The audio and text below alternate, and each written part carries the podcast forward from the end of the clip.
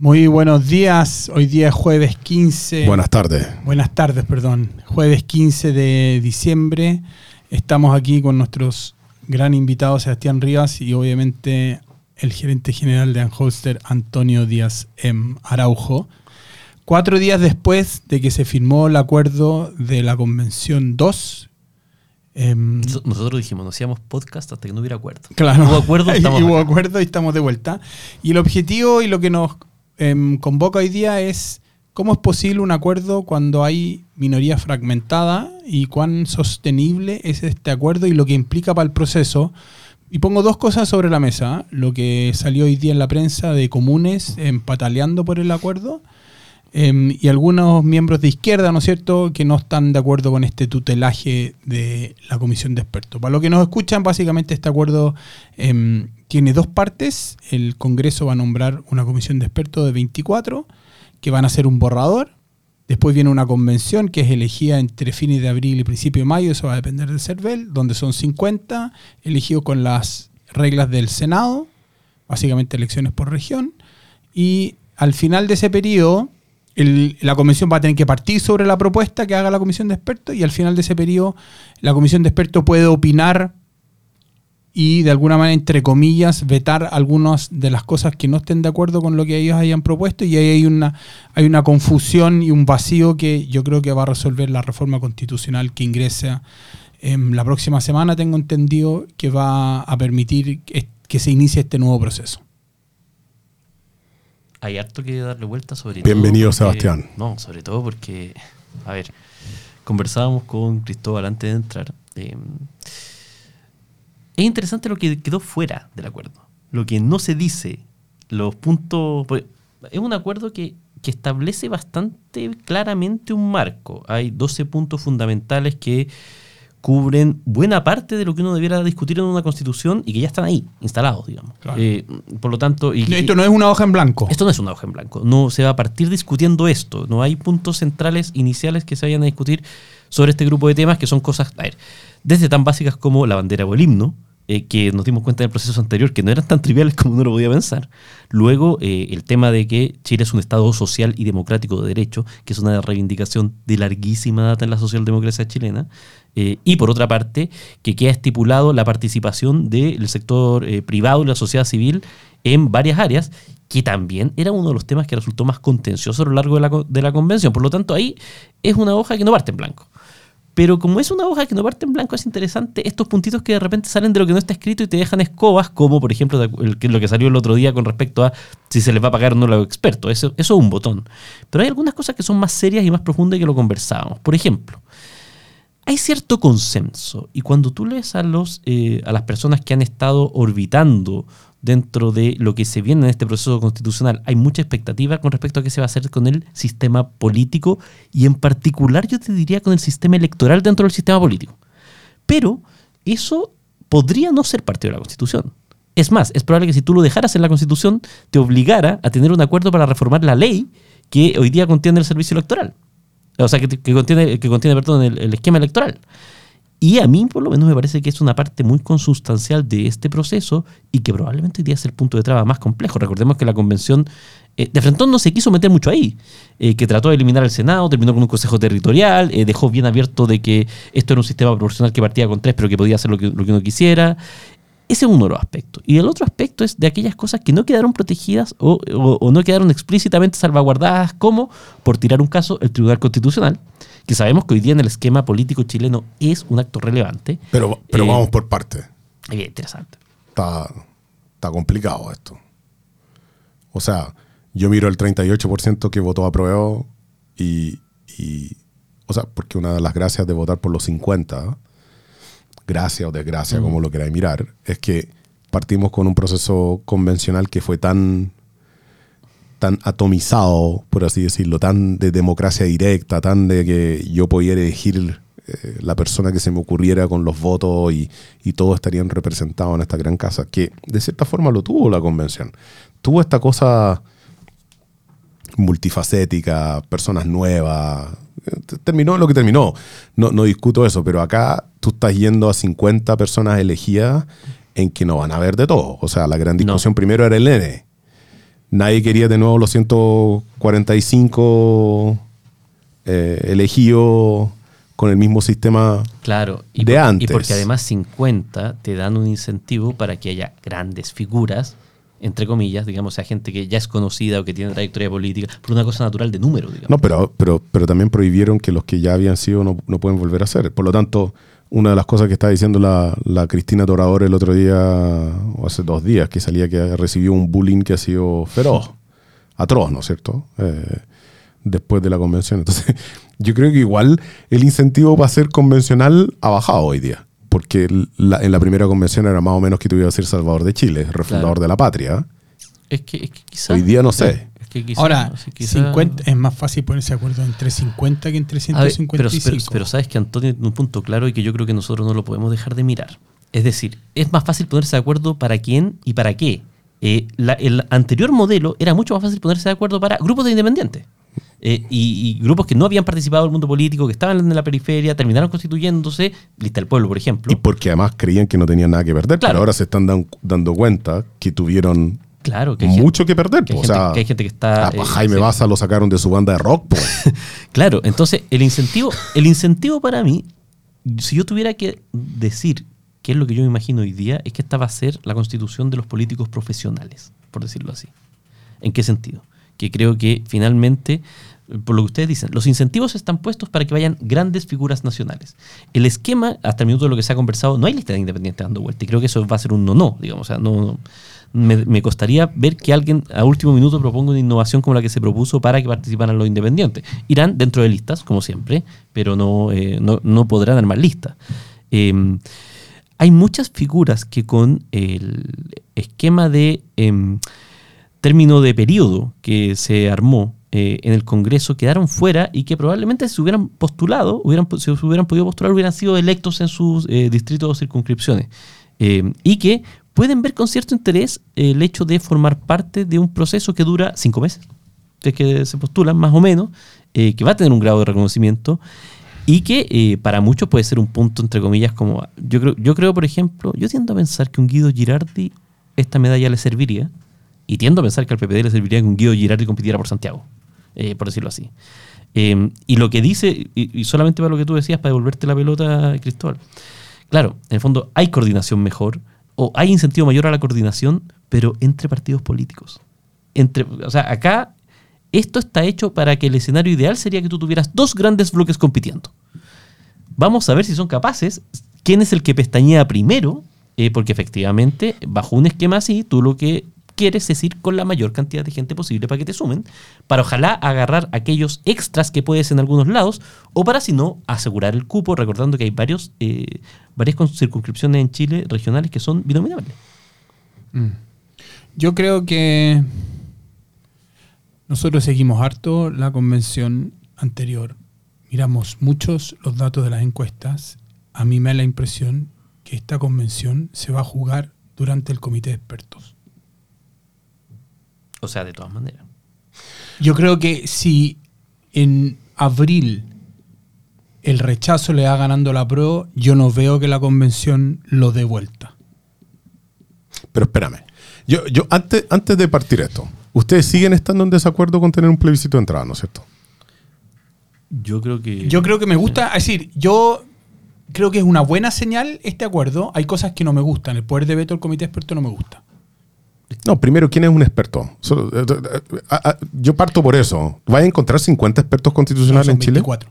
Perdón, 24 expertos constitucionales en Chile. ¿Vas a encontrar? No necesariamente mm, constitucionales, tiene que haber diversidad, em, ojalá de profesión y, y- y de cara y nivel Ese es socioeconómico. uno de los puntos que no está claro, solo para marcarlo. Que es un experto, no quedó 100% definido. eh, y está amplio. No en el caso, hay un comité extra, que este comité como que va a ser el, el árbitro, que son otros 14, que ahí sí Pero- dice juristas. Pero, pero, pero espérame. Ya, ¿ustedes creen que hay 14 personas en Chile que podemos decir que son expertos y que va a ser algo diverso?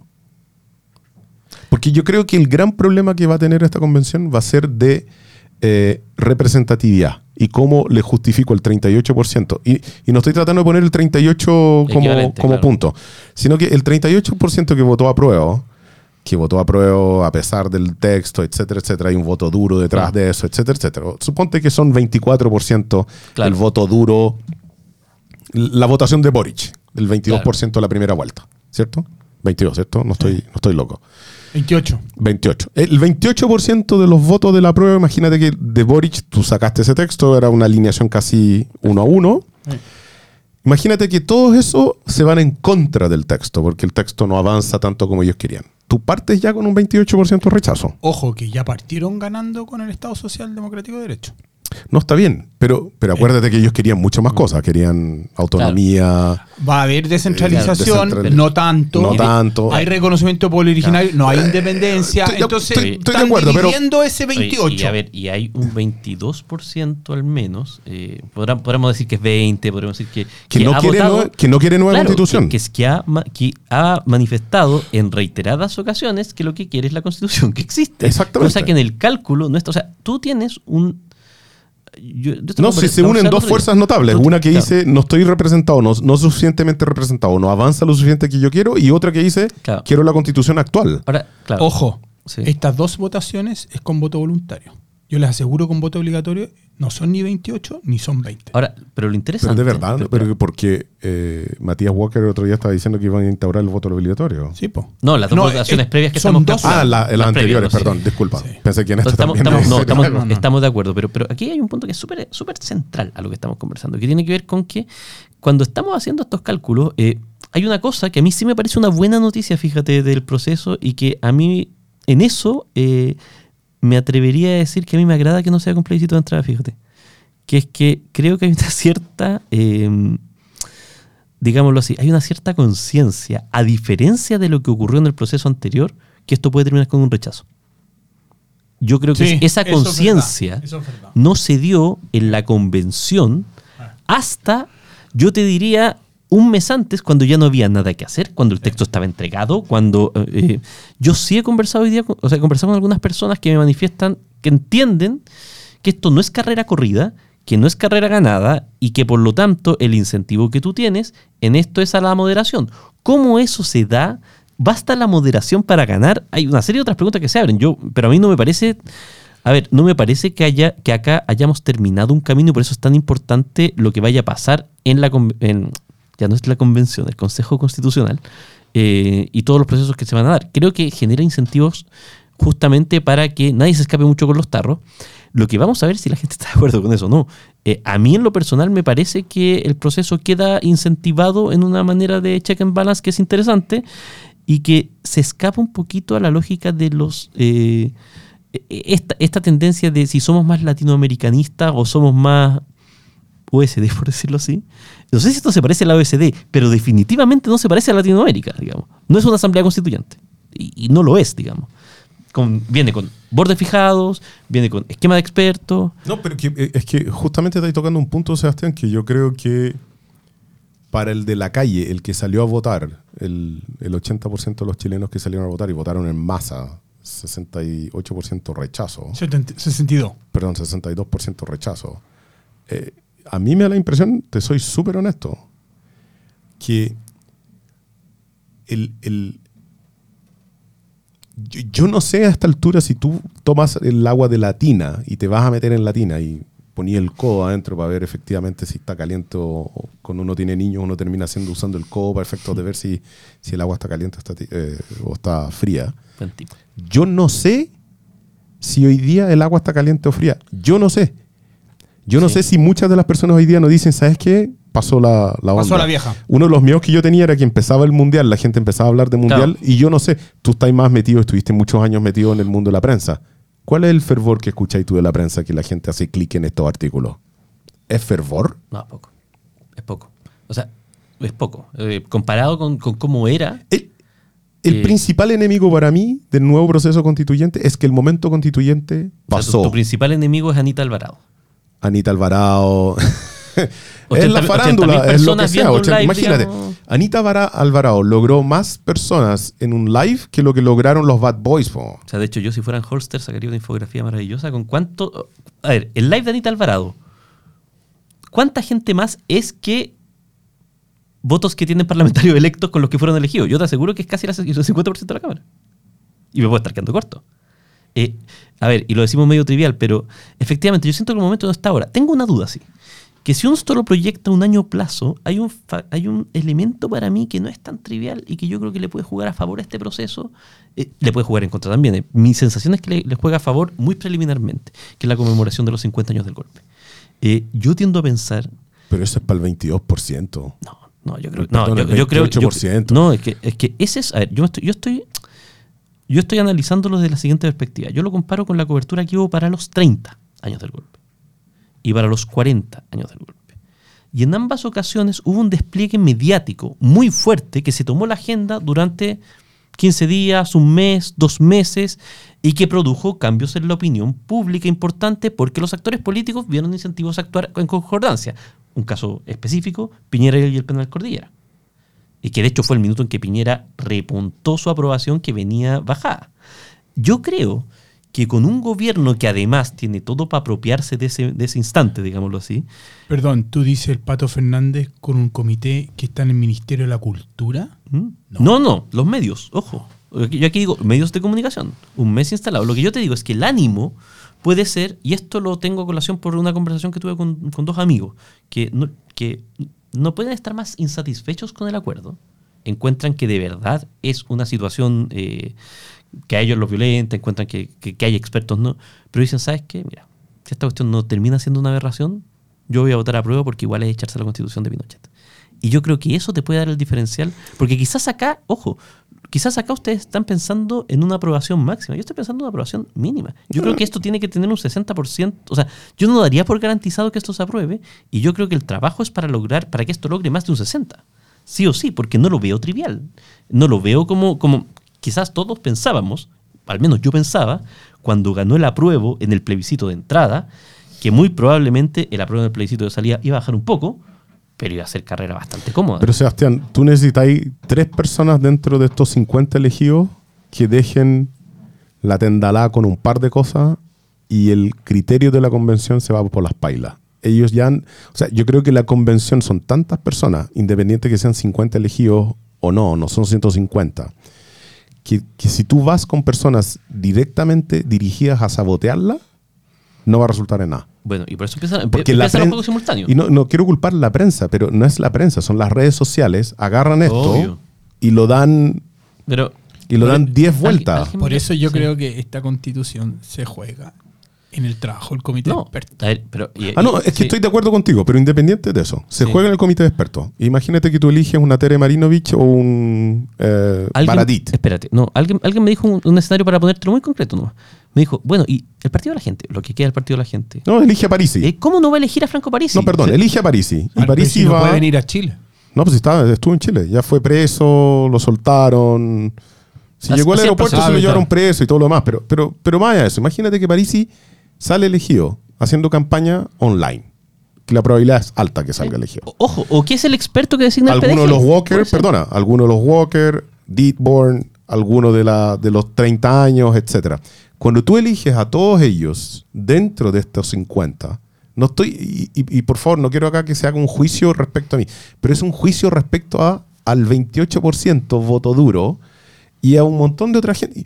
Cuando tú eliges estos personajes, tú no puedes controlar todos los que vaya a poder elegir o no, porque les va a faltar. O sea, yo supongo que los 20 primeros son candidatos de cajón que vaya a poder elegirlo. No sé, Carmen Frey, Mm. eh, No Mariana Elwin. Pero, pero a- a- dame un poco de cuerda para los nombres. Claro. Pero Mariana Elwin, todos los que no salieron elegidos en la campaña anterior, que efectivamente pueden ser candidatos de nuevo, porque los que fueron elegidos están tapados. Claro, pero el, el que concursó no. Pero que concursó no. Entonces, si tú tomas eso, mi pregunta para ti es la siguiente. ¿Cuántos nombres de, la, de los culpables de los 30 años de Chile necesitas para que esto pierda validez para un sector no menor de la población? O gane validez para un sector no menor de la población. No es menor. Tú necesitas ahí un par de chascarros para que digan de nuevo, estamos gastando la plata de nuevo en estos gallos. Imagínate Sí. que están hablando del costo de esto. Imagínate lo ridículo, perdona que lo plantee de esta forma, de un documento que nos va a apoyar por 50 años. Divide el costo de la constitución en 50 años y vaya a ver que es irrisorio respecto a los problemas del país. Pero que nos puede abrir la puerta a un montón de soluciones. Pero están hablando del costo. Porque efectivamente están hablando del costo de lo que tuvo la convención pasada Mm. que para bien o para mal terminó siendo bochornoso porque no llegaste a nada. Claro. Eh, A mí me da la impresión en esto que el principal enemigo que tiene la convención ni siquiera son los partidos políticos, ni siquiera son los que van a ser representados o no. Es la imagen que puedan hacer unos pocos en tan poco tiempo. Ni siquiera el comité de expertos. No, pero tú porque de pueden hacer una que pega. fake news pueden mover la aguja. No, no creo. fake news. Lo que te digo yo, un gallo duchándose votando. Un gallo Mira. con una copa de vino que aparece Claro. con una copa de vino votando. Es de un Yo no gallo sé. que da una declaración diciendo que quiero estatizar todo. Yo no sé si eso mueve la aguja cuando voten. No, y- a ver, y ahora yo... ¿En serio? Claro, y yo creo... O sea, yo, yo encuentro que, que gran parte de los problemas que ocurrieron en la convención pasada fue que se inundó de esta Yo- de, de la, Sí. de la caricatura de la, del convencional. Pero ¿sabes qué? Yo, a ver, yo sí le doy vuelta. Yo creo que esto se va a aprobar. ¿ah? Eh, yo aquí, aquí me No, juego hoy día. Yo creo que esto, eso, esto se va a ¿Qué se terminar va a aprobar? Se va a terminar aprobando lo que sea que salga. No ¿Qué cosa? estoy- ¿La convención? ¿La No, constitución? la constitución. No estoy tan Pero, pero Marquemos este día. no, o sea, yo digo acá a un año. ¿Pero se aprueba por cuánto? no, no, no. Eso No, no. ya, eso pues, no- juégatela. que, pero- que eso es independiente No. del comité de expertos, Independiente independiente del borrador. Pero ¿qué es lo que yo veo? ¿Y qué es lo que yo veo? Yo creo que acá hay un... Esto, yo- nosotros siempre esto lo tratamos de traducir a estos juegos de interés. Yo veo un grupo hacia la izquierda que probablemente está muy complicado con algún tipo de lógica como eh, a- votar rechazo a esto. Un Daniel Jadwe, por ejemplo, porque lo deja dentro de la misma familia con un José Antonio Cast que muy probablemente va a llamar a votar rechazo. Pero existe un mecanismo que podría dejar a ese grupo con cierta validez eh, histórica, digámoslo así, como para interpelar a la constitución surgida, que se ha hecho en otros países del mundo y que es el voto protesta más clásico, que es no ir a votar. O llamar a votar abst- abstención. O hacer un movimiento así. Y yo creo que alguno de estos grupos lo puede evaluar. Una manera de que tú dejes marcado el timbre de, ojo, nosotros no estamos de acuerdo, pero que no te frene el proceso, no porque tú no quieras frenar, el proceso, sino porque tú saques las cuentas que en dos años más no te conviene. En el fondo, a Daniel Jadwe no le conviene quedar con el timbre marcado de que estuvo en el mismo lugar de José Antonio Cast. Eh, y yo creo que esa no es una población menor. Yo creo que tú puedes ahí decir un millón de votos, dos millones de votos. Yo por eso creo que se va a aprobar, porque creo que esos dos puntos finalmente no se van a juntar. Pero sí creo que el margen. O sea, a mí me, me llamaría. Yo encontraría un buen resultado para esta convención, para, esta, para este Consejo Constitucional, que esto se aprobara con un 60%. Eh, por supuesto que todos nos gustaría que fuera mucho más. Lo que creo es que las bases, y en eso lo comparto contigo, Antonio, no están para tener. Hoy día, si, si yo tuviera que decir por cuánto, yo no te diría 80, no te diría 70. ni Esta convención no tiene margen de error. No tiene margen de error. La Eso- otra dejó... yo solo, de- solo quiero decir un punto. José Antonio Cast no va a ser candidato a la convención, No. ¿no es cierto? Porque él no está por la Y convención. porque queda prohibido de competir para elecciones futuras, al parecer, según Ya. esta. El partido de la gente, perdón, el, par- el Partido Republicano eligió un senador. Un senador. Da lo mismo los diputados, un senador. Llevo candidatos en muchas circunscripciones. El partido, el partido Republicano no me queda tan claro, con voto obligatorio, cuántos elegiría. El partido de la gente, que todo el mundo anda preocupado porque este susto de la democracia Sí. tutelada es porque piensan que el partido de la gente va a sacar el 20%, eligió varios diputados, no tuvo senadores, Mm. ¿No es cierto? Y París no va a ser candidato a la convención. No, no puede ser. el- Entonces, yo, me, yo no, no me queda tan claro que estos dos extremos sean tan grandes y tengan tanta, tanta... Pero- si toma a Gino Lorenzini, él puede ser candidato a la convención. en- no Ah, más ah, AFP. A ver, Pedro Gubernati, el de Bad Boys en O'Higgins. Eh, Sí. sí, es lo que dice Antonio. Aquí ya no, no estamos pensando en grandes números. No estamos pensando en una lista del pueblo. Estamos pensando que dos o tres. Un gas para arriba. Eh, me to- tomo el ejemplo, el ejemplo Mi- eh, mi- mira, performático, si digamos. estoy- estoy tratando de- Los diputados pueden No, no, no, no. lo que me refiero es una figura como un Gaspar Rivas, una Pamela Giles. No necesitas tantos para que sea disruptivo. Perdóname, y No. un Ricardo Lago, si él se tira, un Eduardo Frey, que quieren salvar el proceso esta vez. ¿Cachai? O sea, que, no, que no tengan una pretensión política que vaya más allá, pero figuras del pasado que tal vez digan, oye, yo quiero poner cordura en esto. En un comité experto el lago me hace sentido. No, a, a mí, a mí también me hace sentido Lago en un comité de expertos, pero imagínate que él, eh, ponte en el escenario ficticio y política ficción, si uno quiere ponerlo así. Lagos diga, oye, yo, yo en realidad quiero ser convencional, yo quiero aportar en esto, tengo harta experiencia. Va de candidato, seguro sale. Primera mayoría, segunda mayoría, lo que quiera. Para un, para, un, para un universo no menor de personas, eso ya la hace inválida Y va a votar en contra. y va a votar en contra.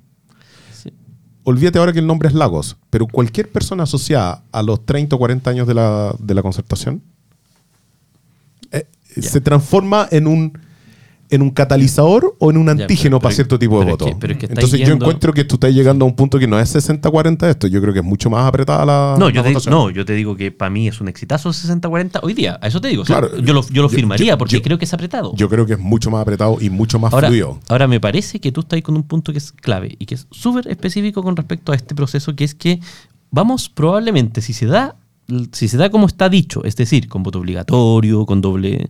Si ocurre todo eso, es probable que vamos a tener la información real de esta disyuntiva que hemos conversado sobre si finalmente el 62%, este rechazo de, de la gente que mayoritariamente votó por primera vez con el voto obligatorio, si esto responde a que es un eh, electorado moderado y que por ende probablemente una constitución que tiene toda la pinta de ser moderada debiera eh, apelar a ellos eh, y no mover demasiado la aguja y por lo tanto que debieran aprobar aunque sea por defecto, o bien si ese público tiene complejidades bastante mayores que no han sido auscultadas y que por ende eh, te abren un escenario muy complejo pensando en que después de esa elección tú estás con una cuenta regresiva para que, qué sé yo, eh, 11 meses después viene la elección de alcalde, después del plebiscito de salida, y 23 meses después viene la elección de parlamentario y presidencial, eh, si es que todo se mantiene igual.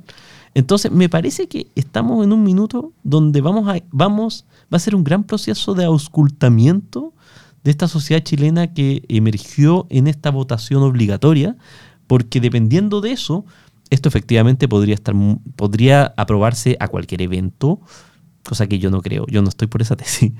O podría ser efectivamente que tú tengas eh, que entrar a, a ver con una- que esta convención tiene poco margen de error. Eh, y yo, pero yo creo sí que eso, a diferencia del anterior, yo creo que eso sí está asumido. Eh, o sea, y me puedo estar equivocando, pero yo creo que en general la gente que está negociando sabe que no tiene el camino tan sellado. Eh, y sabe que en el fondo el plebiscito de salida hay que ganárselo, Pero cosa que ¿cómo- la había anterior ¿Cómo no controlas tú a alguien que salió elegido? No tenías cómo controlarlo. Tapado para una siguiente elección. Si es que sigue siendo el mismo problema la convención.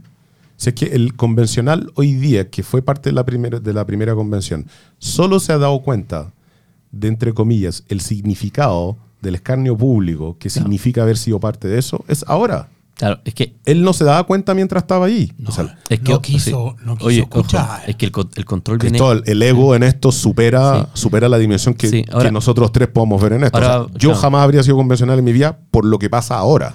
Que es que si no resultaba, no eres salvador Claro. de Chile. Ahora- Eres parte del proceso Está bien, fallido. pero el bullying es a algunos, no es a todos.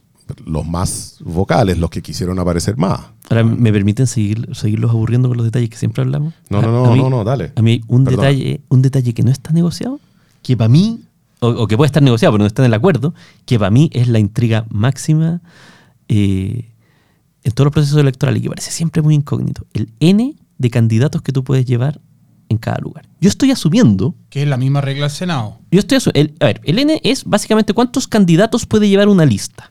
Que Eh, los elegidos más uno. Hoy día son los que se van a elegir más uno. Por lo Más tanto, uno. si uno tiene, qué sé yo, si se eligen dos senadores, uno puede llevar tres eh, candidatos de una lista. Si se llevan, eh, qué sé yo, cinco senadores, tú puedes llevar seis. Eso es lo máximo que tú podrías llevar en una lista.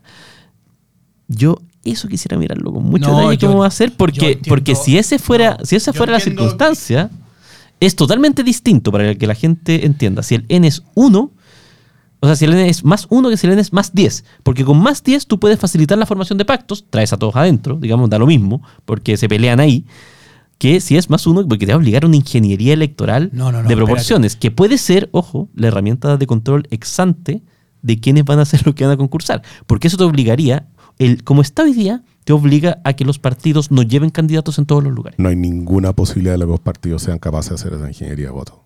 O sea, lo que nosotros hemos visto hasta ahora Por eso yo estoy mirando el N. No, yo creo que va a ser más uno por dos razones. Uno, tú no quieres una convención con los gallos elegidos con el 4%.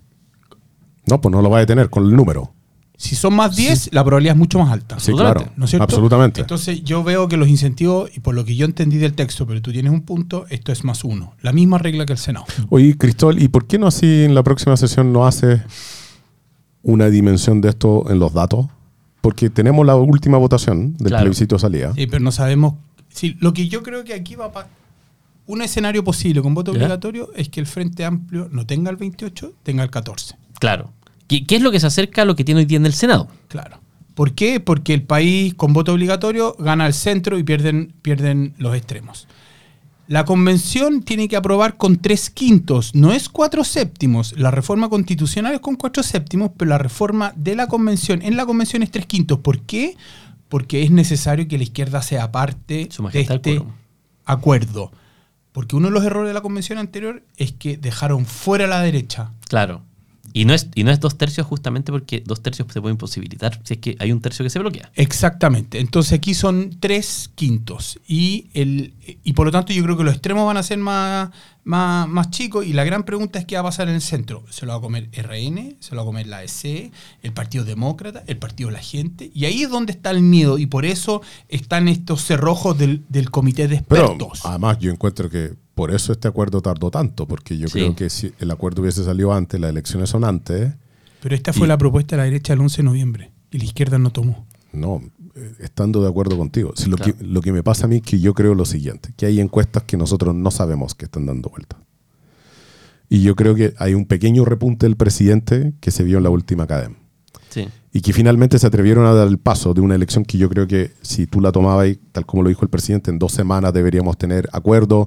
La ministra anterior que dijo ojalá bailemos cuega con un acuerdo cerrado, etcétera. Eso era puro aire para el público, pero que en realidad el miedo que había era que si yo llego a un acuerdo rápidamente, las elecciones se adelantan y yo a ciencia cierta no sé si voy a tener ni siquiera los tres quintos para poder votar algo.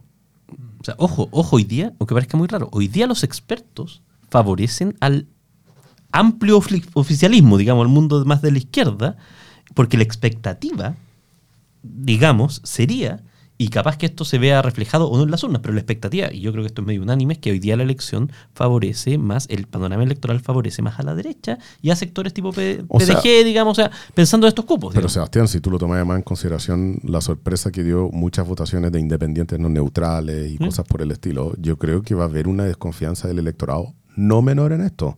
Yo no minimizaría el 62% que votó rechazo y el nivel de desconfianza con el que van a llegar a las urnas Claro. a votar a los Ahora, 50. Lo más pro- ahora, lo más probable es que el sí, comité de claro. expertos es clave, pero también los candidatos que van ahí. O sea, no... Claro, ahora eso implicaría que ese rechazo podría irse, ese, ese bloque, ceteris paribus, digamos, con lo que estamos conversando, a candidatos probablemente más de republicanos o del PDG, que son los dos partidos que se han mostrado más escépticos del acuerdo hasta ahora por el lado de la derecha. Eh, pero yo creo que aquí, no- yo lo pensaba, y es un. Yo creo que este proceso va a ser estudiado por décadas en torno a ingeniería electoral. Porque, eh, y de nuevo, perdón por la disquisición, pero estamos acá para hacer disquisiciones. Si yo soy un partido político. ¿Cómo, cómo vemos la ingeniería electoral? Verdad, si ¿Cómo, yo- cómo podríamos ver con las reglas que hay hoy día cuáles son las que- opciones de elección? Porque yo, yo iría a ese árbol de decisión. que yo la, yo la pregunta que me hago, y se la hago a Cristóbal Luneus, ¿estamos eligiendo 50 o estamos eligiendo 74? No, si yo- soy un partido político. Sí. Porque yo podría, si yo soy Ah, la DC, ya si Yo yo, me iría soy por el la veto, DC, yo me iría por los 24. Si yo soy la DC, yo digo, ¿sabes qué? Yo no tengo, te cedo mis candidatos, Me voy pero por los dame dos 24, expertos. dame dos expertos. Claro. Eh, por eso les digo, o sea, ¿cuán, ¿cuán separables son los 24 expertos de los 50 si es que vamos en coaliciones chicas? Yo creo que no son tantas. Y, No, pero y tú que estás asumiendo que la coalición para los expertos va a ser la misma coalición para la convención y eso no me queda tan claro. Y es- es- o sea, es un incentivo. si no, es un despelote. Puede de- ser. Déjame, déjame decirte lo que pasó ayer o anteayer. Em, producto de la renuncia de Jimena Rincón y Matías Walker, ¿no es cierto? El comité de la ADC quedó en vez de 5 con 3 Con tres. y por lo tanto los tiempos de hablar dependen del, del tamaño del comité, ¿no es cierto? Pero ellos se unieron a la Fabiola Campillay y Karin Bianchi para hacer 5 y para aumentar su importancia. Podría ser que ellos negociaran juntos, ¿no es cierto?, para el comité de expertos, porque el Senado Claro. nombra 12, pero Ahí tienen uno. para el pacto de la convención el partido diga, no, nosotros nos vamos con el Frente Amplio, vamos a ir Sí. con el PS. Entonces Yo- no me yo- queda tan yo el claro... uni- El, único punto que levanto es que me parece que son dos cosas que uno a priori no las puede separar y que probablemente uno tenga algún tipo, sobre todo si es que es N más 1 lo que se va a votar. Yo creo que hay gente que puede decir, perfecto, dame más cupo acá, dame menos cupo acá. Sí, estamos terminando. Oye, pero, pero yo, yo Hartas cosas haría. dando el- vuelta. ¿eh? Yo no sé, ¿te esperamos dos semanas para otro o hacemos una ingeniería electoral la próxima semana ante Navidad? Un, Es que va a ser dos días antes de Navidad. Hagámoslo después de Navidad. Después de Navidad. Hagamos con- el último podcast del año con los Sí. regalos y con las previsiones de año nuevo. Yo, yo quiero decir que yo soy. eh, en esto, yo creo que los números van a jugar un gran factor. Yo creo Todo. que en la elección de convencionales pasado no se hizo buena ingeniería electoral. Cero. En esta hay que hacerla mejor. No sé, el la lista del pueblo quizás cree que sí. Es que a eso voy yo. No, la lista del pueblo lo hizo bien. El Partido de la Gente en la última elección también lo Sí, hizo bien. sí. Claro. Pero Ojo, con- pero, pero aprovechando márgenes. Más Márgenes. que, más que, más que haciendo, pero muy bien aprovechando márgenes. que eso no ¿Alguien cree que Jorge Chap no puede llegar a esta elección? A... Porque, honestamente, ¿eh? Pero- es, uno, es uno de uno los dice- que ya, es, pero- uno, es uno de los que quiere Porque uno, ya, porque uno- visualización nacional. ya, porque pues uno dice, ¿por qué va a postular Sharp? Y luego uno dice, bueno, Sharp no se puede reelegir. Ah, A eso voy yo. Entonces, uno también tendría que mirar esto y, y las capacidades de reelegirse en Valparaíso tal como está hoy día son Imposible. imposibles. Eh, Macarena Ripamonte. Mm. Aca- hay varios que hay espérate, varios de las espérate, coaliciones me que han estado de ya. ah, sé que estamos cerrando, pero me acabas de alertar un frente que sería muy interesante mirar. Es que alcaldes no van a la reelección y qué dice la ley sobre ellos repostulando. ¿Les alcanza para postular a Sí, senadores y diputados y presidente si se postulan a esta? No lo tengo tan claro que sí. Depende no. porque esa parte de la reforma constitucional no está clara. Yo creo que ahí se juega algo porque si no, yo te No, yo veo tampoco podéis tapar a la gente a tantas elecciones. Pues si los podéis tapar una elección, pero obvio, no dos. po, pero no. un Rodolfo Carter que no va a la reelección en la Florida, No, eso voy yo, po. un Jorge Sharp que no va a la reelección en Valparaíso. Pero si la persona que quiere ser el próximo presidente de Chile tiene que jugar un rol central en esta convención. Yo lo creo No sé, José- profundamente. José, Antonio Cast. Pero José Antonio Cast, eh, sus posibilidades de ser presidente de Chile por sí solo Claro.